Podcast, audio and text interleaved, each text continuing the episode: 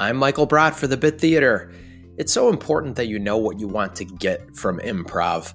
Some people want fame, some want to make a living from it, some want to develop social and career skills, and some just want a fun hobby. All of those things are okay to want, but take a moment today to define what you want your improv career to be and to set a goal for your improv career. Then set reasonable expectations for reaching that goal. Go so far as to write this down somewhere so you can pull it out every once in a while and remind yourself.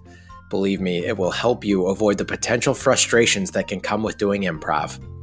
That's your improv tip for the day. If you have a rehearsal class, audition, or show tonight, break a leg, and I will see you next time.